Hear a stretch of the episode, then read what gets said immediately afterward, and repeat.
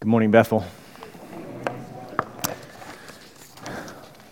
Well, this is a, a very special service this morning, um, one that doesn't come along very often. This is the ordination service for Alex Kirk.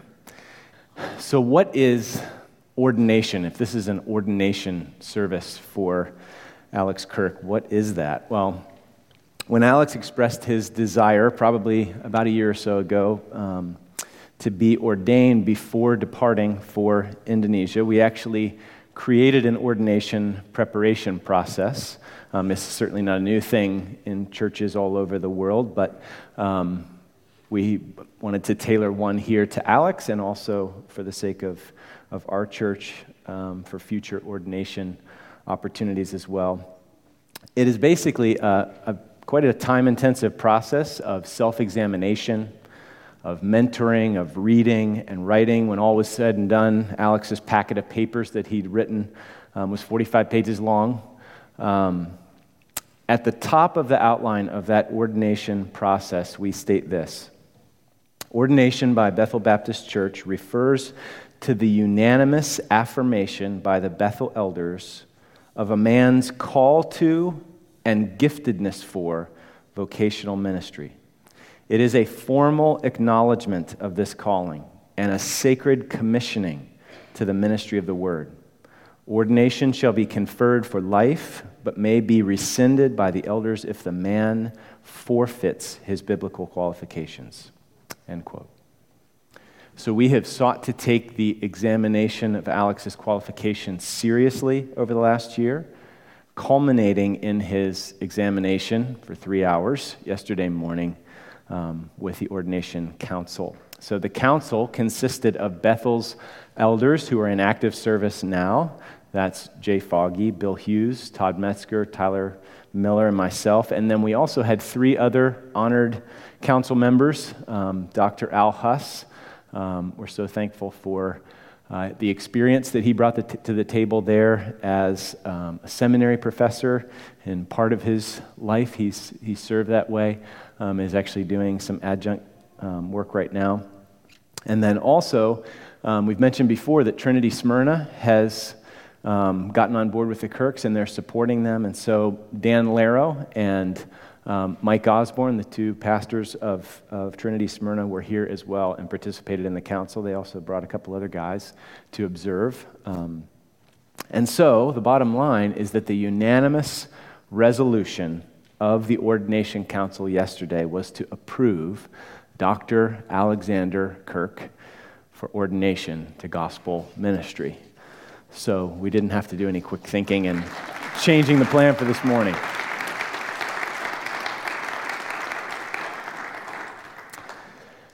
Now, most of the ordination council members have only known Alex for about a year and a half or less. And as we look for affirmation of Alex's character and calling, how can we not look first to Betsy, who knows him better than anyone else? So we've actually asked Betsy, Betsy, if you can come up, if she would come and give brief testimony to Alex's qualification for ordination. This is no, I'm going to say this for her sake because she uh, was a little uncomfortable with this to some degree because she didn't want it to be a superficial kind of humble brag scenario, um, which amounts to flattery and it's cheap. Um, she repels that. We actually repel that. But it's an earnest call from us for confirmation of the kind of authenticity that we're seeking as we confirm Alex's fitness for ordination. So, Betsy. Well, like, as Chris said, as, as dear as this church has become to us, most of you have only known Alex for a very short time. I've known him for quite a while, and I know him pretty well. Um, so when Pastor Chris asked me if I could affirm what this church is doing in ordaining and commissioning Alex for the ministry, um, it's a delight. I can stand up here and wholeheartedly agree to what's happening here today without a single reservation, without a single question about whether it's fit or whether it's right. Um, I can testify with praise to God, who's begun the good work and will complete it faithfully in you, Alex, that Alex is qualified for the work of the ministry. In the 15 years that I've known him, and um, next week it'll be 11 years since we've been married, um, I've seen his character in a way that no one else has. He's truly a man who fears the Lord, and he's faithful, he's earnest, um, and he's very honest in his walk with Christ and in his relationship with me and his care for our children. God has given him a deep love for the Word of God and gifts of understanding and teaching it. For at least a dozen years, I've seen Alex's strong call to the ministry. I know that God's given him a desire very deep in his heart to serve in this way, and I've seen him faithfully follow this leading, taking every possible step he could to prepare and to train for it. Um, I've seen him persevere in it in the face of a lot of challenges. Um, only I know all of them. Um, I also feel the same leading from the Lord, and I can state with confidence today that I have no doubts um, that this is what He has for Alex and for me and for our family to do. Alex, to me, it's a precious privilege to walk beside you, be your wife, to be your helpmate, and my prayer for you is the same as your prayer for yourself that you would walk faithfully with our Lord Jesus and that He would use your ransom life and the gifts that He's given for His kingdom and for His glory.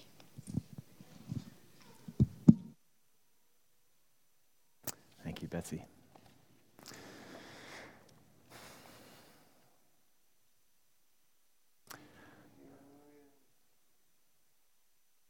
The scripture reading for this morning is appropriate to the occasion.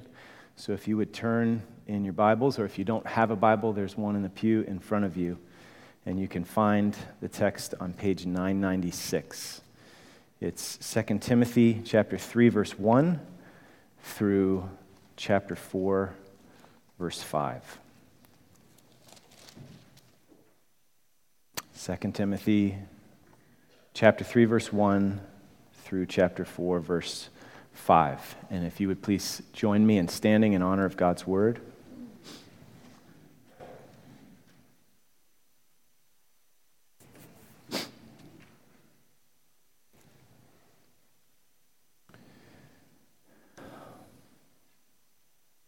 Paul writes to Timothy, his protege, his son in the faith, and warns him. He says, but understand this that in the last days there will come times of difficulty. For people will be lovers of self, lovers of money, proud, arrogant, abusive, disobedient to their parents, ungrateful, unholy, heartless, unappeasable, slanderous, without self control, brutal, not loving good, treacherous, reckless, swollen with conceit, lovers of pleasure rather than lovers of God, having the appearance of godliness but denying its power. Avoid such people. For among them are those who creep into households and capture weak women, burdened with sins and led astray by various passions, always learning and never able to arrive at a knowledge of the truth. Just as Jannes and Jambres opposed Moses, so these men also oppose the truth, men corrupted in mind and disqualified regarding the faith. But they will not get very far for their folly will be plain to all, as was that of those two men. You, however, have followed my teaching, my conduct, my aim in life, my faith, my patience, my love, my steadfastness, my persecutions and sufferings that happened to me at Antioch, at Iconium, and at Lystra, which persecutions I endured, yet from them all the Lord rescued me. Indeed, all who desire to live a godly life in Christ Jesus will be persecuted. While evil people and impostors will go on from bad to worse, deceiving and being deceived. But as for you, continue in what you have learned and have firmly believed, knowing from whom you learned it, and how from childhood you have been acquainted with the sacred writings, which are able to make you wise for salvation through faith in Christ Jesus. All scripture is breathed out by God and profitable for teaching, for reproof, for correction, and for training in righteousness, that the man of God may be complete, equipped for every good work. I charge you, in the presence of God and of Christ Jesus, who is to judge the living and the dead, and by his appearing and his kingdom, preach the word. Be ready in season and out of season, reprove, rebuke, and exhort with complete patience and teaching. For the time is coming when people will not endure sound teaching but having itching ears, they will accumulate for themselves teachers to suit their own passions, and will turn away from listening to the truth and wander off into myths. As for you, always be sober minded, endure suffering, do the work of an evangelist, fulfill your ministry. This is God's word. You may be seated. So it is an immense privilege for me to charge Alex on the day of his ordination. Um, as many of you know, I've known Alex. Um, have I known him a little bit longer than you, Betsy? Just a little bit. Um, but I don't know him as well. And you know what? As far as who knows him the longest, his mom wins that one hands down. so we won't even try to compete. Um, I, I, give thanks to God publicly for his kind providence to intersect our paths in his freshman year at Wheaton College. Um, we shared a lot of life and ministry together in those years um, that we were in the same place. Lots of um, rides in the car, even to the grocery store, talking about the Bible, talking about ministry, talking about life. Um, we've felled a few trees together. That's a story for another time. We even did one here when they first got here. Um, we got booted out of a mall for talking to people about Jesus. Um, we've been to Israel together. Betsy was on that trip as well um, to serve the church there in the community. Um, so it was obvious to me early on that God's hand was on this man and had gifted him in some very significant ways. And so, what a sweet providence it was when the Lord paved the way for the Kirks to end up here in Delaware. And now we, as a church family, Bethel has the privilege of sending them to Indonesia. Um, and I want to just briefly qualify something here in the outset. Though this charge, and in a sense, the service here is directed at Alex um, this morning because of his ordination, we are most certainly sending Alex and Betsy to Indonesia as our missionaries. Okay? So don't confuse that at all. Both Alex and Betsy will serve vital roles as our missionaries. In fact, there will be ministry opportunities that will only be open to Betsy, and there will be ministry for which Betsy is much better suited and equipped than Alex.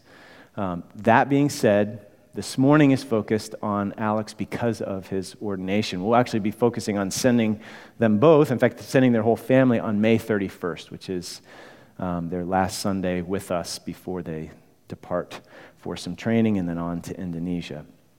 Now, some of you might be thinking, we're spending a whole service where the primary audience of the message is one man. That seems a little strange. Well, let me just say a few things to show how appropriate and fitting it is for us to do this this morning in this context. Okay, so first, shepherds of God's flock do not get called in a vacuum. Giftedness is identified and confirmed not only by leaders, but also by those to whom and with whom that man ministers. That's all of us. So it's the body of Christ that sees God's hand on a man, that there's fruit in his wake because they actually taste it and they confirm that calling. So um, the church is answering this question, not just the leaders, not just the examination yesterday. So think about it this way if a shepherd is put forth, do the sheep smile and say, Yes? Or do they raise eyebrows? Or worse yet, do they groan? Do you see how wrong that would be? Okay, so have you, Bethel family, seen or heard, think about it this way, have you seen or heard enough moral failure of church leaders and the wreckage that results to be concerned about moments like this and ongoing? Do we all have a vested interest in the health and fidelity of our pastors? I think we would all agree. So you can see why this is, in a sense, ordination is a church community project. In addition, something struck me this week that was so obvious I, I never noticed it. There are three entire New Testament books written solely to two individual church leaders. Okay, so 1st and 2nd Timothy are both written to, to um, Timothy. Okay, so Paul, an apostle of Christ Jesus, this is 1 Timothy 1 1, by command of God our Savior and of Christ Jesus our hope, to Timothy, my true child in the faith. And then Titus 1 1, Paul, a servant of God and, of the apostle, and, and an apostle of Jesus Christ, to Titus, my two, true child in a common faith. So, why did God do that? God obviously did not want these letters that Paul wrote to his proteges to end up in their desk drawers. He wanted to include them in the canon. I think there's something to learn from that point, okay? I think God wants the whole church to listen in on what he wants to say to his shepherds. He not only wants pastors to know what kind of men they ought to be and what they're called to do, but he also wants the church to know a good shepherd when they see him. He wants his churches to have, God wants his churches to have good shepherds. And God also wants the church to know how to pray for its leaders. Okay, certainly there's more reasons than that for including 1st and 2nd Timothy and Titus, but those reasons alone are reason enough for us to see how appropriate it is for us to charge Alex, for me to charge Alex this morning, because it's also a word for all of us. Okay, so Alex and Bethel, the charge comes from 1 Timothy 4:16, one verse that we're going to look at together here. So if you want to flip back there, you can find it on page 992. 1 Timothy 4, verse 16.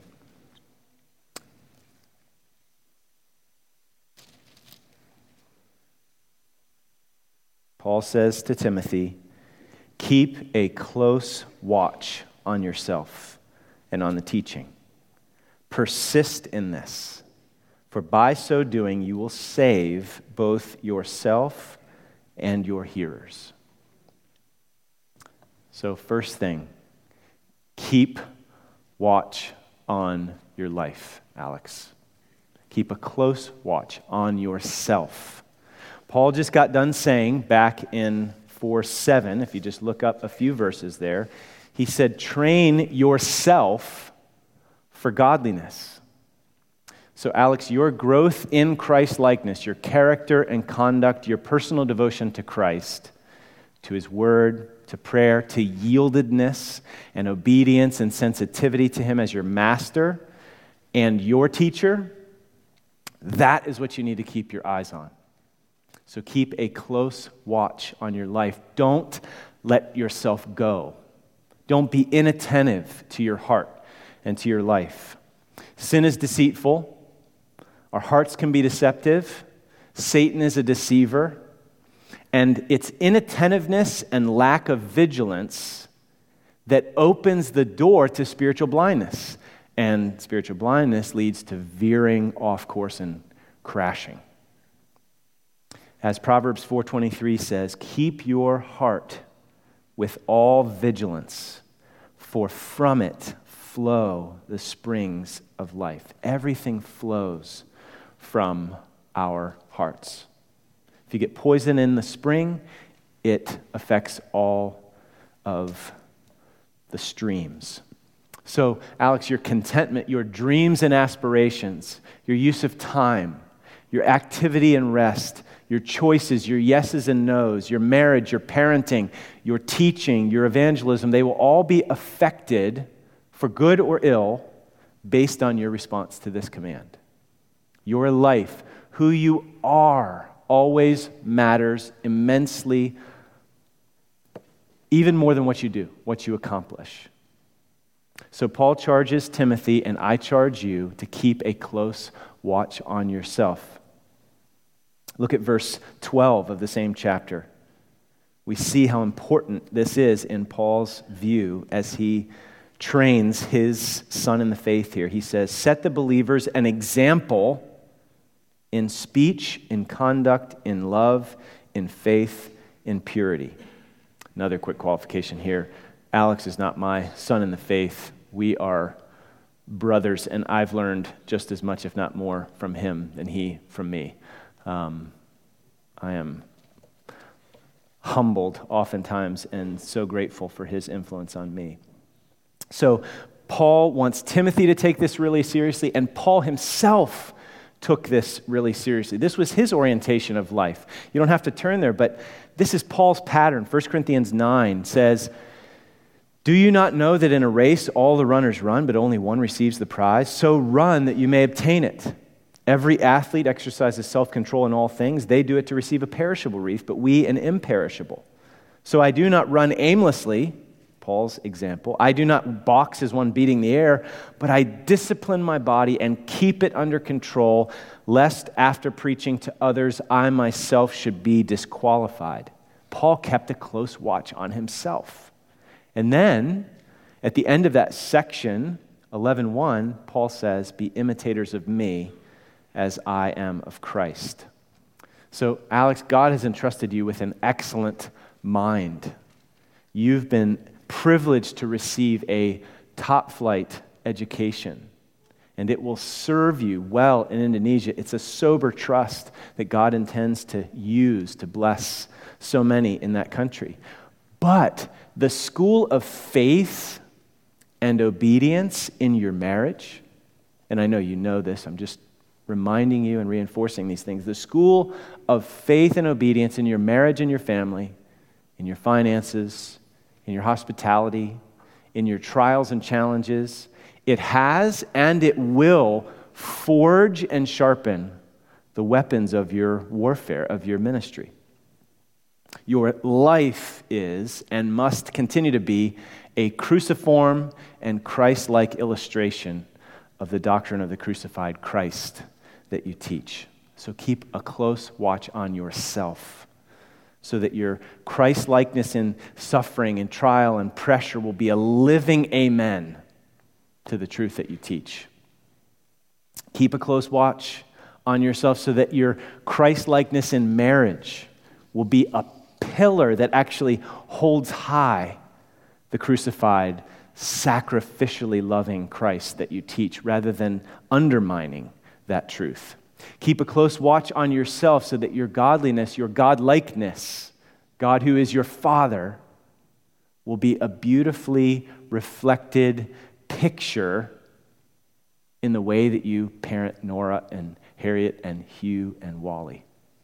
Keep a close watch on yourself so that your godliness and Christ likeness will shine out in your shepherding like Peter exhorted his fellow elders in chapter 5 shepherd the flock of God that is among you, exercising oversight, not under compulsion, but willingly. And then translations usually say something like, as God would have you. It's katatheon, according to God. In other words, like God shepherds. He's the good shepherd. Psalm 23. Jesus is the good shepherd who laid down his life for his sheep. Shepherd like that not for shameful gain, but eagerly, not domineering over those in your charge, but being examples to the flock. So, example will be at the heart of your ministry for good or for ill. So, example should and must be at the heart of your ministry for good, just as Paul's life was at the heart of his discipleship and training and teaching of Timothy. Again, listen to Paul's life, and, and Alex is oh so familiar with this, having done his dissertation on um, much of Paul's um, writings. So, 2 Timothy 3, Paul says in verse 10 You, however, to Timothy, you have followed my teaching, my conduct, my aim in life, my faith, my patience, my love, my steadfastness, my persecutions and sufferings. So, Paul's life was a, a living illustration of his teaching, and so will be yours. I mentioned it to you yesterday. Like produces like. So, in your ministry there, as um, skilled a scholar as you are, you probably will not produce a lot of scholars. Even though hopefully you'll produce some, God will use you to produce some. But there's going to be lots of pastors and church planners and evangelists that you will train and produce. And so, like produces like. So, the more that your life is kept a close watch on and Christ like, that's the kind of thing you're going to produce in your students.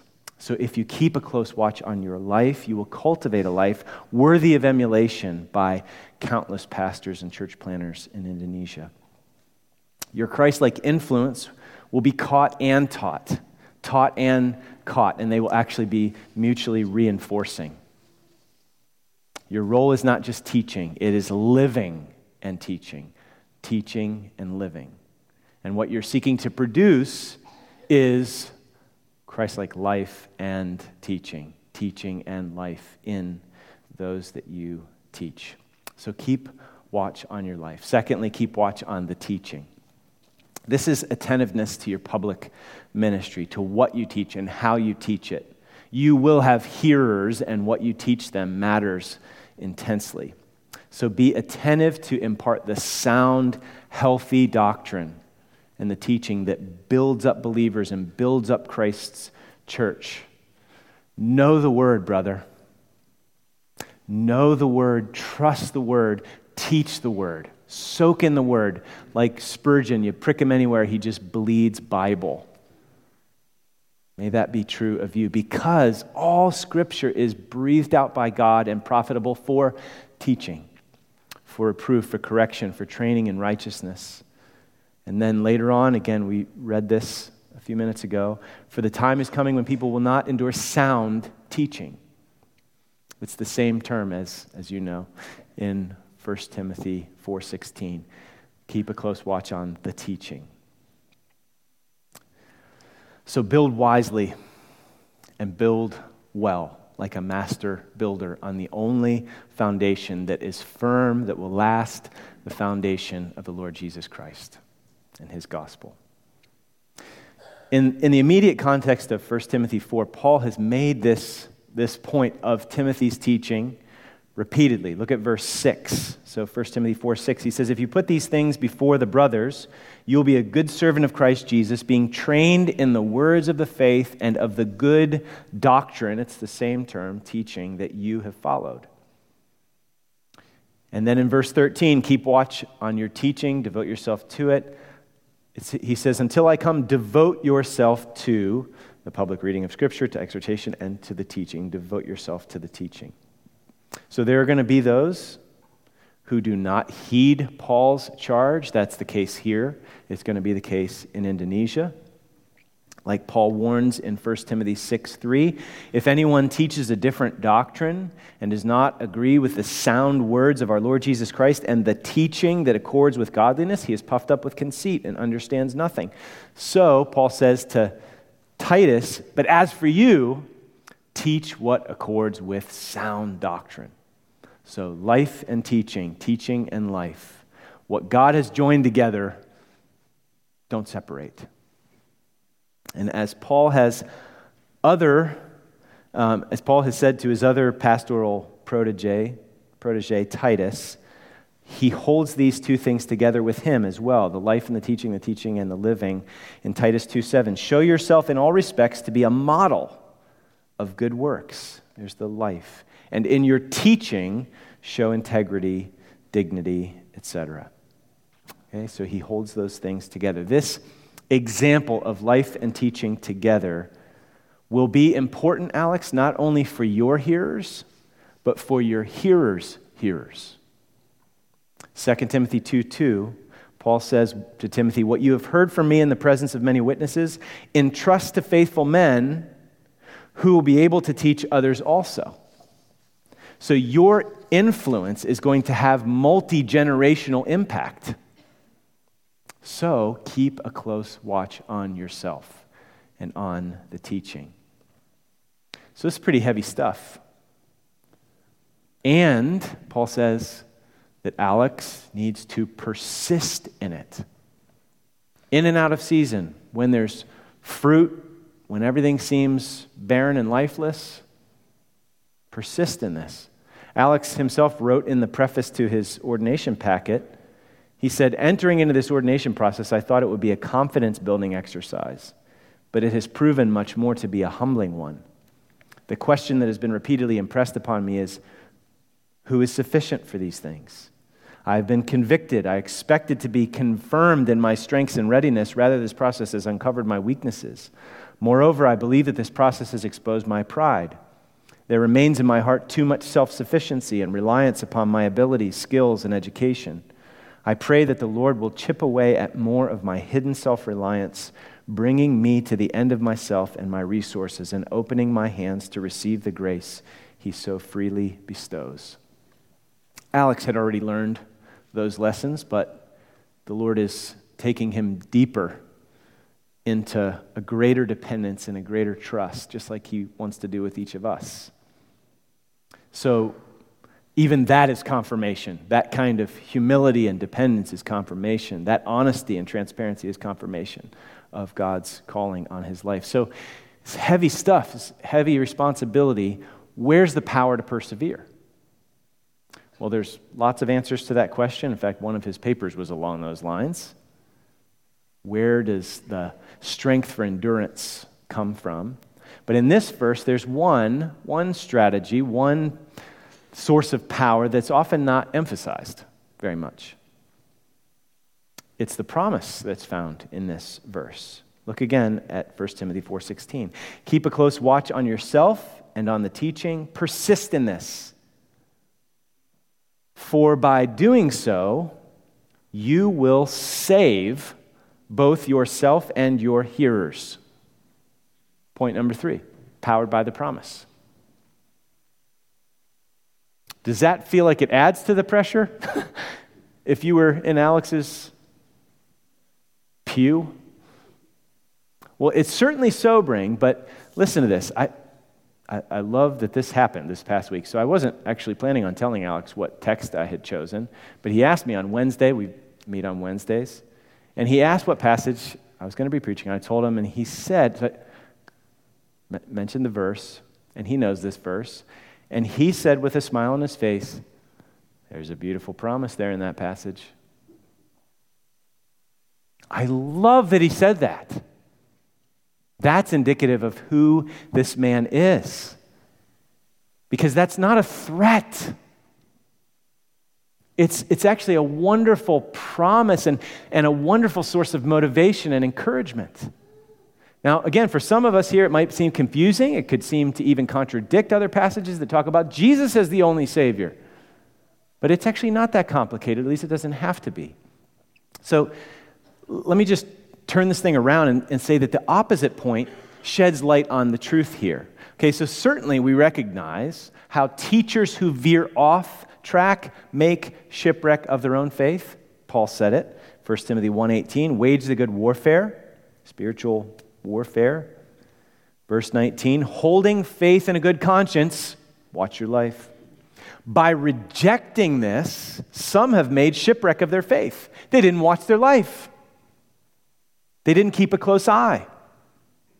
And then also, Paul says, here's what happens when unsound teaching goes through the church it has an ill effect on its hearers so look at listen to 2 timothy 2.14 remind them of these things and charge them before god not to quarrel about words which does no good but only ruins the hearers. And he goes on to talk about these men who are upsetting the faith of some. So the point is this, and again, it's simple. God alone saves through Christ, but he saves through means, through instruments. Pastors and teachers and evangelists, indeed, every disciple who makes disciples, all of us should be a means of God's saving grace. Do you remember when Paul wrote in 1 Corinthians 9, he said, To the weak I became weak that I might win the weak. I've become all things to all people that by all means I might, I might save some. Or applied to the church in general, James 5:19 says, "My brothers, if any anyone among you wanders from the truth and someone brings him back, let him know that whoever brings back a sinner from his wandering will save his soul from death and will cover a multitude of sins." God saves, but he uses means to save. So Alex, God wants you to be his means, his instrument. So keep a close watch on your life and your teaching. And just as your vigilance is vital to your perseverance in the faith, so also your vigilance and watchfulness over your life and teaching is vital to the salvation of your hearers. So keep watch and do so with persistence, like Paul. 2 Timothy 4 5, listen to what Paul said, the verse I closed with in the scripture reading. As for you, always be sober minded, endure suffering do the work of an evangelist, fulfill your ministry. Persist in this. Now, again, this can still feel like a lot of pressure. Even with that promise, it can feel like a lot of pressure. And at times, it will feel like a very heavy burden. I can't say that you won't feel it. In fact, oftentimes, that's exactly what you should feel. But you're not alone in that feeling, that burden. Paul felt that pressure. Again, a text you're very familiar with. 2 Corinthians 11 28. He lists all of his sufferings, and then he says, apart from other things, there is the daily pressure on me of my anxiety for all the churches. So it is heavy, and it's actually intended to be heavy but there's also great cause for confidence and rest and peace. And Paul had that same confidence as well. He knew that when he was weak, Christ was strong. He knew that he was a mere clay pot, but he knew the surpassing power was of God and not from himself. He knew whom he had believed, and he was convinced that King Jesus was able to guard until the final day what had been entrusted to him. And those same promises are true for you. He knew, final point, that he was powered by the promisor. So, yes, powered by the promise, but even underneath that, you are powered by the promisor. Look back at chapter 4, verse 10. 1 Timothy 4 10, just back a few verses. For to this end we toil and strive, because we have set our hope. We have our hope set on the living God, who is the Savior of all people, especially of those who believe. So, Paul did not toil and strive. He didn't keep a close watch on himself in the teaching because his hope was in his own toil and striving. Paul knew he wasn't the Savior. He toiled and strived because his hope was set on God, who is the Savior, through Christ, the one and only mediator between God and men, the man Christ Jesus. Elsewhere, Paul made it clear where the power is. He said in 1 Corinthians 3 5, What then is Apollos? What is Paul? What is Alex? Servants, through whom you believed. God uses means as the Lord assigned to each. I planted, Paul speaking, Apollos watered, but God gave the growth. So neither he who plants nor he who waters is anything, but only God gives the growth. So, not surprisingly, this passage, in its context, reflects the logic that we find all over the Bible. God, through Christ, is the Savior of all who believe. So, trusting your Savior, Alex, and the one and only Savior, trusting Him, obey by keeping a close watch on yourself and on your teaching. And this wonderful blessing will be yours. You will win many, directly and indirectly, reaping salvation for yourself and your hearers. It's that same logic that we find at the end of the book of Jude. Would you turn there? Jude, the final verses. So it's the second last book of the Bible. We're going to close with this because you'll see the same logic here, parallel to that of 1 Timothy 4:16. And you can see how this applies to all of us very directly. So Jude writes in verse 20 But you, beloved, building yourselves up in your most holy faith and praying in the Holy Spirit, keep yourselves in the love of God. Keep a close watch on yourself. Waiting for the mercy of our Lord Jesus Christ that leads to eternal life. And have mercy on those who doubt. Save others by snatching them out of the fire. To others, show mercy with fear, hating even the garment stained by the flesh. But don't lose sight of where the power for all of this comes. Now, to him who is able to keep you from stumbling and to present you blameless before the presence of his glory with great joy. To the only God, our Savior, through Jesus Christ our Lord, be glory, majesty, dominion, and authority before all time and now and forever. Amen. So now I'm going to actually close with the charge, at least. I'm going to close the charge with one more testimony. Um, Alex didn't know about Betsy's testimony until a moment before she came up here. Um, and he doesn't know anything about this one either. Um, but a couple of weeks ago, I asked Alex to provide me with a short list of those people who have had the most profound personal spiritual influence on his life. I think the Apostle Paul, Jesus himself, Apostle Paul, but you know they haven't met personally. Um, there's other people he's read, but they're you know they're dead. So personal influence in his life. And the list began with one of our guests here this morning, his mom. So she was at the top of the list. And then there was one professor in that list, um, a friend of mine as well, Dr. Scott Hafemann, who now teaches at the University of St. Andrews in Scotland. So I wrote Dr. Hafemann, and he eagerly agreed to send a testimony affirming Alex's calling and giftedness. And I'm going to close this charge by allowing Scott Hafemann um, both to encourage and to charge you, Alex. And I think this will be encouraging and challenging to the rest of us as well. Alex, it is an honor to be with you today via this letter. My wife, Deborah, one of Betsy's biggest fans, and and I have every confidence in your calling to be a minister of the gospel of the kingdom of God, and in your and Betsy's calling together to minister the word, living and written at the Evangelical Theological Seminary in Indonesia, and wherever else the Spirit may lead you and Betsy and Nora, Harriet, Hugh, and Walter. I have known you a long time. This is not a reflection of your old age, but of mine.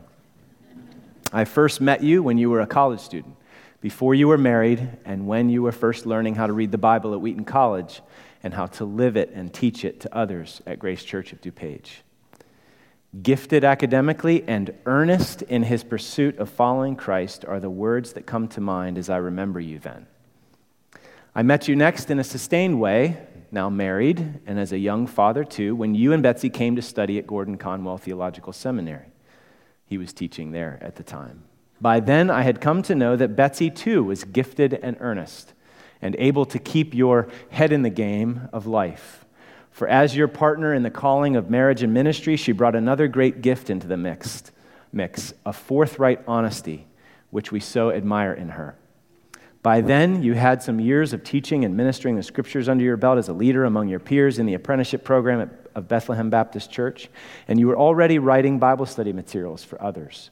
Your gifts were being confirmed. All you needed was some more time and the pressure of an academic environment to complete your foundation. I could see at that time that you were even more gifted and even more earnest than I remembered you from college. You may remember that I quickly grabbed you to be my teaching assistant before any of my colleagues could discover you.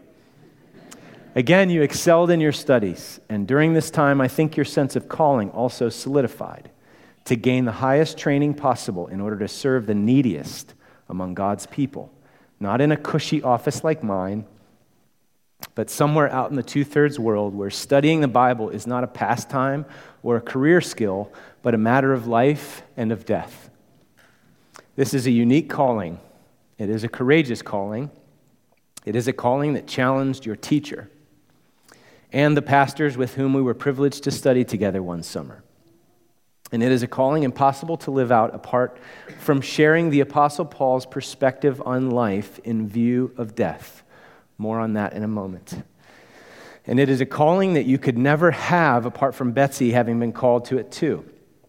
During those years, I also saw you gain the courage of your convictions, even as they develop and change in light of an ongoing study of and commitment to the Scriptures, which was a crucial step in coming to the end of your seminary preparation.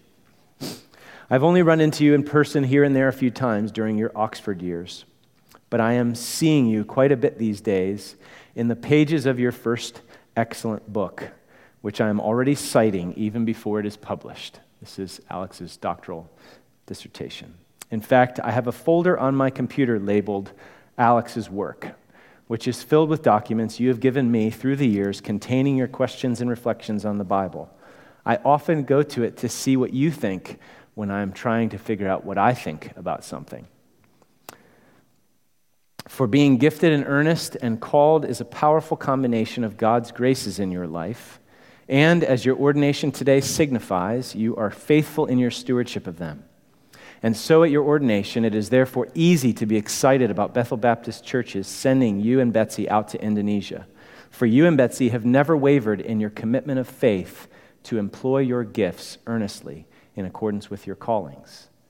I am honored to have seen God's work over the years in bringing this day about. So, by way of a word of encouragement, I think it is fitting to turn to your own study of the Apostle Paul's life and ministry, who called his churches and us by implication, to imitate him as he imitated Christ. Your study is a sober one. You have shown the impact on Paul's own life and ministry of the fact that Paul came to realize that he was going to die before Jesus came back. You are being ordained and sent to Indonesia with this same likely reality. So, my prayer and confident expectation for you and Betsy is that in facing your own life of ministry ahead, you will imitate Paul in his response to the reality of death. For to Paul, as you argued carefully in your book, and he's quoting Alex here, the primary challenge this looming departure presented was not to his own person in the form of existential anxiety or otherwise, but to the continued survival of his congregations. It was therefore Paul's resolve to pour out what remained of his life in service to his fellow believers so that they would remain in progress in the faith. Paul never appeared to wrestle with a fear of death or with doubt concerning his own salvation. This firm hope freed Paul to plot his life course in order to maximize his ministry without regard for the consequences to his bodily life. Paul expected that this offering up of his life to God and others would be an example worthy of emulation among all Christians under his influence. End quote. At your ordination, may the Lord strengthen your own faith so that, like Paul, you are willing to pour out your own life in anticipation of Christ's welcome of you in death. In fact, my prayer for you and Betsy is that on this important, exciting, and life changing day, Paul's conviction expressed in Acts 20 24, which figures prominently in your written work, will also characterize your living work as well. Quote, Yet I do not give any account for life as precious, for my life as precious to myself, in order that I might finish my course and the ministry that I received from the Lord Jesus to testify to the gospel of God's grace what you insightfully wrote about this important passage is a challenge to us all. And he quotes Alex again. If Paul held on to his earthly life as precious, then he would be unable to complete the commission he received from Jesus. In other words, Paul is acknowledging that he cannot carry the Lord's name before Gentiles, kings, and the sons of Israel unless he is prepared to suffer and even die. The faithful discharge of his duty is more important to Paul than life itself. This enables him to travel to Jerusalem knowingly and willingly. If Paul is prepared to die for the sake of his ministry to the Lord Jesus, then he will certainly be ready to face the bonds and tribulations that are awaiting him. End quote. This is the conviction and life to which you are ordained. God bless you. And Betsy, we are very proud of you. Sincerely, Scott Hafemann, for Deborah, too. Father, I pray um, for Alex that you would continue to give him grace to guard his heart, to keep it with all vigilance. We praise you that you've given him a new heart. You took out his heart of stone and replaced it with a new heart that beats for you and for your glory. And Father, I pray that you would empower him to keep it with all vigilance and persist in doing so. You have given him significant gifts. Give him grace to remain humble and to grow in humility. May he be that Isaiah 66 2 man this is the one to whom I will look, he who is humble and contrite and trembles at my word. I pray that he would clothe himself with humility because you oppose the proud, but you give grace to the humble. So may he humble himself under your mighty hand so that you will exalt him at the proper time. May he cast all his cares on you because you care for him. Help him to be sober minded and watchful because not only can his heart be deceitful, but there is an enemy prowling that wants to devour him. So help him to resist him firm in his faith. And so, Lord, we pray that in this man's life and through him, and in his marriage and through it, and in his family and through it, that you would cause your will to be done more and more, so that your kingdom would come more and more, so that your great holy name would be hallowed more and more. And we ask it in the strong and powerful name of King Jesus. Amen.